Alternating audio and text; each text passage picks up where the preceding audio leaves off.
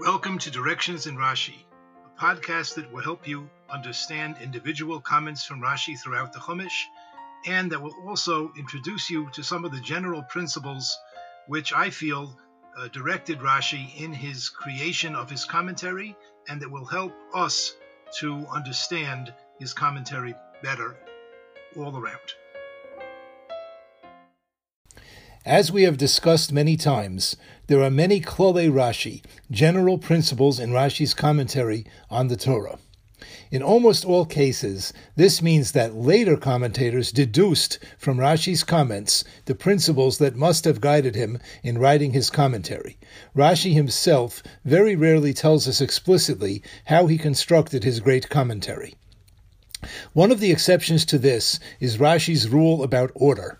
In his commentary to Parshas Kisisa, chapter 33, Pasuk 33, Rashi writes that he intends to explain the verses of the Torah al sidram in the order that they occur. In this week's Shiur on Parshas Kisei we will examine an example where it seems that Rashi breaks his own rule of explaining each verse of the Torah as it appears in order. In Perik Chof Aleph Pasuk Chof Beis, we read, "V'chiyeh v'ish chet mishpat moves." When there will be in a man a sin for which he is liable for the death penalty. When a person will do one of the crimes for which the Torah requires the death penalty, the and this person will be put to death by the earthly Beis Din. Visalisa oso al eitz. The pasuk says you must hang this person upon a wooden scaffold. The Sefer HaChinuch explains that the reason for this is to publicize the evil that was done by this person and to warn others of the severe consequences of such sins. Let's continue. Pasuk Chav Gimel. Loisalin nivlasai ala eitz you shall not allow his corpse to stay overnight on the wooden uh, scaffold. Ki kovar tikparenu bayemahu. Rather, you must bury him on that day. Ki Elohim talui. Because, we will translate here, because the disparagement of God is hanging, as we'll see in Rashi, because a human being is created, quote unquote, in the image of Hashem, and therefore to have the person hanging there for a, for a, an excessive amount of time would be a disparagement of the human being, and therefore a disparagement of Hashem. So do, you must bury him that day and do not defile your land, asher Hashem nachla, that Hashem your God gives you for an inheritance. Let's take a look at the Rashi on this pasuk.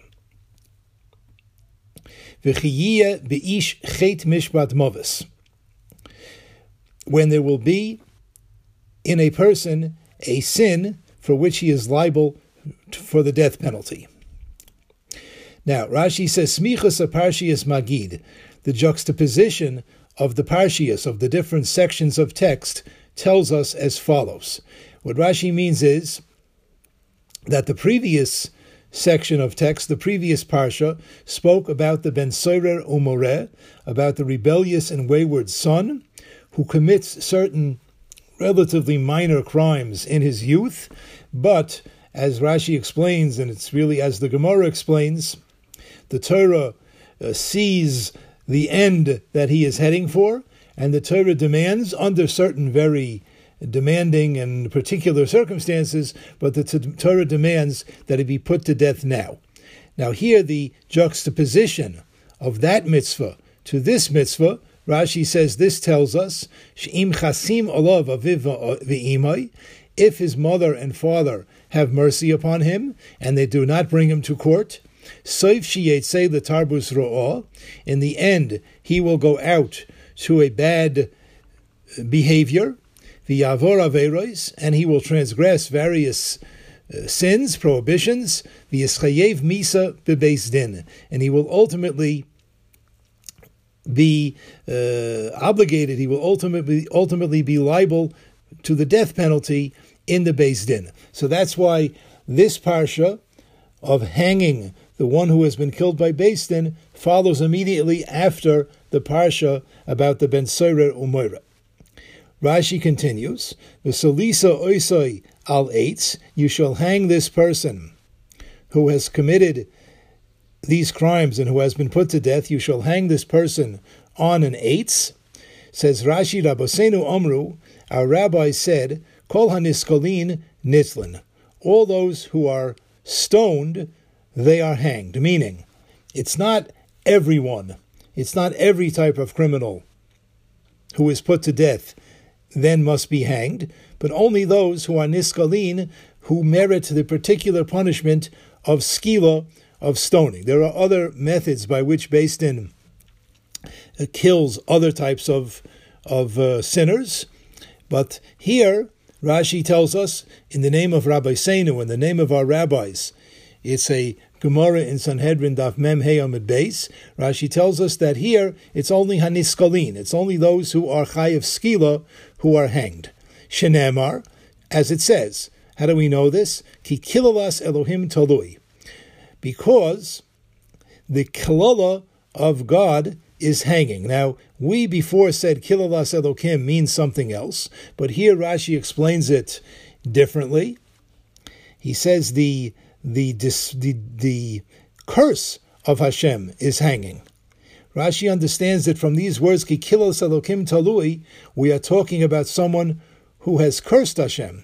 V'hamevarech Hashem biskila. And the one who curses Hashem is obligated to be killed by the method of skila. So from here we learn that anyone who is chayav skila, anyone who, quote unquote, has merited to be put to death by the particular method of skila, any such person must be hanged.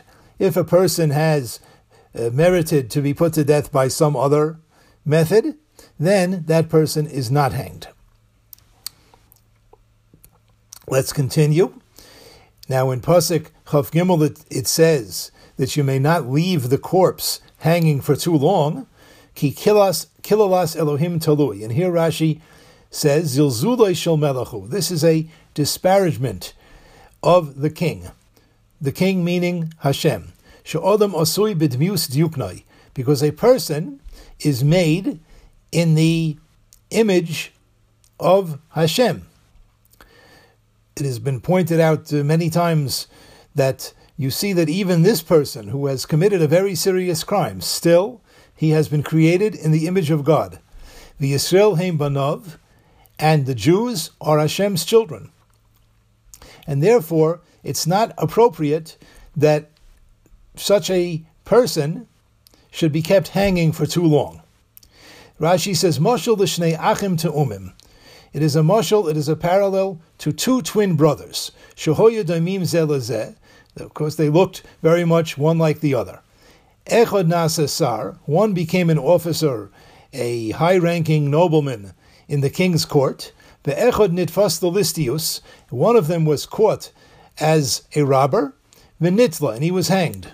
So Kola Roya Oisai, whoever sees this fellow hanging from the tree, Oimer Hasar Toli, people, the person will say, look, the, the king's high officer has been is hanging. So it doesn't look right that someone who looks so much like this Sar should be hanging, etc. Now, there are two questions I would like to raise on this Rashi. Question number one Rashi on Pasuk Chav Beis, where it says, Visalisa oso al eitz, you shall hang him from the tree or from the wooden uh, structure. So he mentions here a halachic detail. He tells us a halachic detail that kol haniskolim nitlin, all those who are uh, subject to skila, all those who are subject to stoning, they are hanged after they are dead. And what's his proof? His proof is from Pasuk of Gimel, where it says, Ki Elohim talui, because the curse of God is hanging, and someone who curses God is liable for the punish to the pun- for the punishment of skila. So it's very interesting. Rashi on Pasuk Chav Beis is telling us a halachic detail that is only derived from Pasuk Chav Gimel. Now, if Rashi's rule is to explain the psukim al sidram, it would seem to me that he should have waited until Pasuk Chav Gimel to tell us this halachic detail. Even though it's only a difference of one pasuk, but why should Rashi tell us here on Pasuk Chav Beis exactly which people are subject to this mitzvah of hanging? when the source for that halacha comes from a different pasuk, from one pasuk later. He should have waited one pasuk before telling us this halacha. And a second question is that if we look in the Gemara Sanhedrin, Daf Mem Hey Amid Beis, where the Gemara says, Kol Haniskolim Nitlin, that all those who are uh, Chayiv, Skila, those are the ones, and only those ones, are hanged. Well, this is actually a machloikas. It is Rabbi Eliezer who says, Kol haniskolim nitlim. But the Chachamim, the majority opinion says that the only there are only two types of sinners who are hanged after they are put to death. One is somebody is who curses Hashem, and another is somebody who serves idolatry. So why would Rashi latch on to the opinion of Rabbi Eliezer instead of the majority opinion of the Chachamim. Now, regarding this second question, it is true in general that Rashi sometimes explains the pasuk according to a minority opinion in the Talmud, because, in Rashi's opinion, the minority opinion is closer to the simple meaning of the pasuk. So, according to this, we need to investigate why Rashi considered the opinion of Rabbi Eliezer closer to the pshat than that of the Chachamim. In order to answer these questions, we need to go back to the beginning of Parshas Kiseitse. Parshas Kiseitse begins with four mitzvahs, which, as we will see from Rashi, form a chain, each mitzvah leading and causing the next one. The parsha begins with the mitzvah of Yefas Toyar, a very fascinating mitzvah. The Torah tells us that when a Jewish army goes out to war and, a, and they capture some captives, and a Jewish soldier will see amongst the captives an Ashes Yafas Toyar, a woman of beautiful description, and he will desire her. So he he may take her for a wife. He brings her home as Rashi explains, he must uh, do certain things or allow her to do certain things which will in fact make her seem less attractive. But ultimately, if he insists, he, he can marry her. Now Rashi says there on Pasuk Yud Aleph, "V'lakachti l'chol isha le'dibra Torah ela keneged Yetzer Hara." The Torah only spoke here against one's evil inclination. In other words, this is really very hard to understand why the Torah would allow this Jewish soldier to marry this non Jewish woman. So Rashi says it's only a sort of a concession to the Yetzer Hara. She'im Eina Kodesh Baruch Hu Matiro, if Hashem will not allow her to this soldier, Yisena Be'isr, he may just simply take her in a prohibited fashion. But, says Rashi, Avol im nisa'ah, if he marries her, in the end, he's going to hate her. Shenemar achrov, as it says in the next parsha, in the second mitzvah of the parsha, kisiyena leish, when a man will have two wives, one that he loves and one that he does not, etc. We'll discuss this in a moment. Mimena ben and in the end, she is going to uh, produce for him a child who is a ben Saira Umayra, a rebellious and wayward son. Halalu. That's why these parshias, these sections of text, were placed one after the other. So, the parsha begins with the mitzvah of Ashes Yafas Toyar, of the beautiful woman who was captured in war. The second mitzvah in the parsha talks about a man who has two wives. One is ahuva, one is beloved to him, the v'ha'achas senua, and the other one is hated by him. And each one uh, gives him a son, and it happens to be that the firstborn son, the man's firstborn, was lasniya, was born to the wife that he hates. And so the Torah tells us that when it comes time to divide his property amongst his children, he may not ignore the ben hasanua. He must give an extra portion to the firstborn, although that firstborn child came from the wife that he does not particularly love. Now Rashi says, why immediately after talking about ben, about the Eshis Yafas Toyar, why does the, ten, the Torah then talk about this situation where a man has two wives, one he loves and one he doesn't? Because the Torah is telling you what happens, what is probably going to happen to this soldier who, in addition to his lawfully wedded Jewish wife, then takes an Ashes Yafas Toyer. He's probably going to end up in a situation where one life, one wife he loves, that's his Jewish wife, and the other wife he's really not going to like at all. Then the next mitzvah that the Torah talks about is the Ben Sorer Umayra, the wayward and rebellious son. And as we mentioned, Rashi says this is the next link in the chain. If he marries the Ashes Yafas Toyer, first of all, he's not going to like her very much. And secondly, the child that she produces for him is going to be a rebellious child. And then we come to the fourth mitzvah in the parsha, which is the mitzvah that we are focusing on in this shiur, the mitzvah of V'humas v'salisa oisai al eitz, that when someone is put to death in Beis Din, we must hang that person on a wooden structure. And Rashi here says, we read it before, let's mention it again, that this also is the next this is the next link in the chain because the Torah is telling us that if the father and the mother of this rebellious son, if they have mercy upon him and they don't bring him to Din and they don't begin the procedure by which eventually he will be put to death by Din, well, he himself is going to get himself killed. He's going to become worse and worse in his behavior, and eventually he will do some sin for which he will be mechuyev misa bebeis din, for which he will be obligated to be put to death by the beis din. So these four mitzvahs follow one upon the other in a chain of events.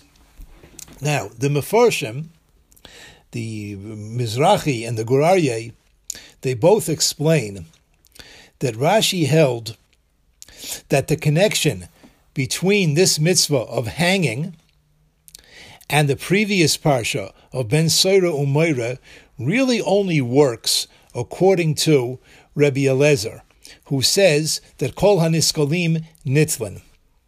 But if you say like the Chachamim, that only somebody who curses Hashem or someone who does Avodah Zorah is hanged, then this smichas aparshias, this close connection between one parsha and the next, does not work. They explain as follows. What's the connection between these two mitzvahs? The connection is, is that if you have a Ben Saira Umayra and you fail to put him to death in his youth, he is eventually going to grow a little bit older and he's going to do sins that are worse and worse until finally Beis Din is going to find it necessary to put him to death anyway.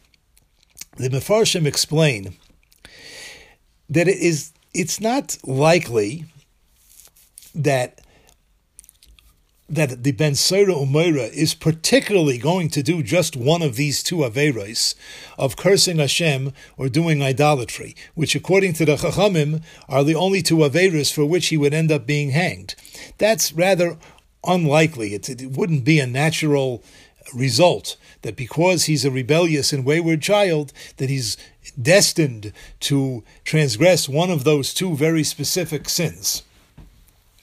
However, if we say, like Rabbi Eliezer, that there is a wide, there's a big list of sins for which someone could be hanged. It's kol haniskalim nitlin. It's all those who are obligated in skila. Now, how many different people for how many different crimes is the punishment skila? There is a Mishnah in Masechta Sanhedrin Daf Nun Gimel, and it says that there are 18 different crimes for which one can be chayiv skila. These include various arayas, various forbidden in, uh, forbidden relationships between men and women. It also includes bestiality, it includes chilul Shabbos, and it includes cursing one's father and mother, etc.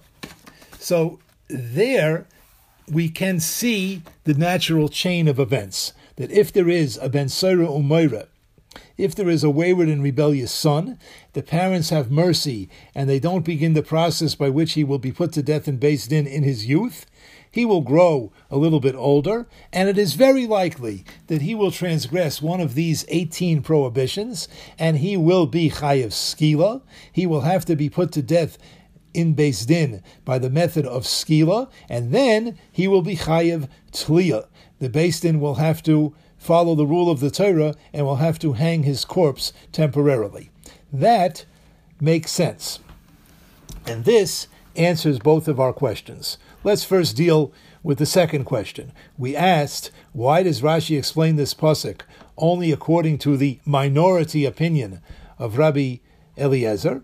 The answer is just as we said, because Rashi's chain of events that he talks about in this whole parsha, the natural progression that moves us from one situation to the next, only works according to Rabbi Eliezer, that there is a wide variety of transgressions which will end with the person being hanged after being put to death.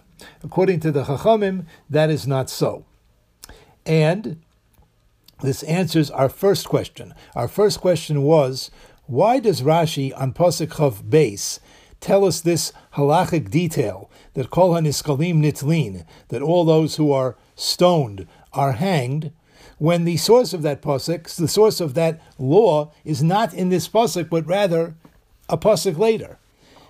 But the answer is the same, because Rashi, at the beginning, in his first comment in this pasuk, tells us that this mitzvah of hanging the person who has been killed is a direct result, a direct uh, consequence of the previous mitzvah of Ben Seira Umayra. And as we explained, this only works if we say the if we say this halachic detail that kol haniskalim nitlin. Although in fact that halacha is derived from a later pasuk, but Rashi found it necessary already to say it on this pasuk. Thank you for listening to Directions in Rashi with Yochanan Joseph author of the book Directions in Rashi, available from Feldheim Publications. Production aspects were carried out by Minagain Music. Visit them online by going to facebook.com slash Minagain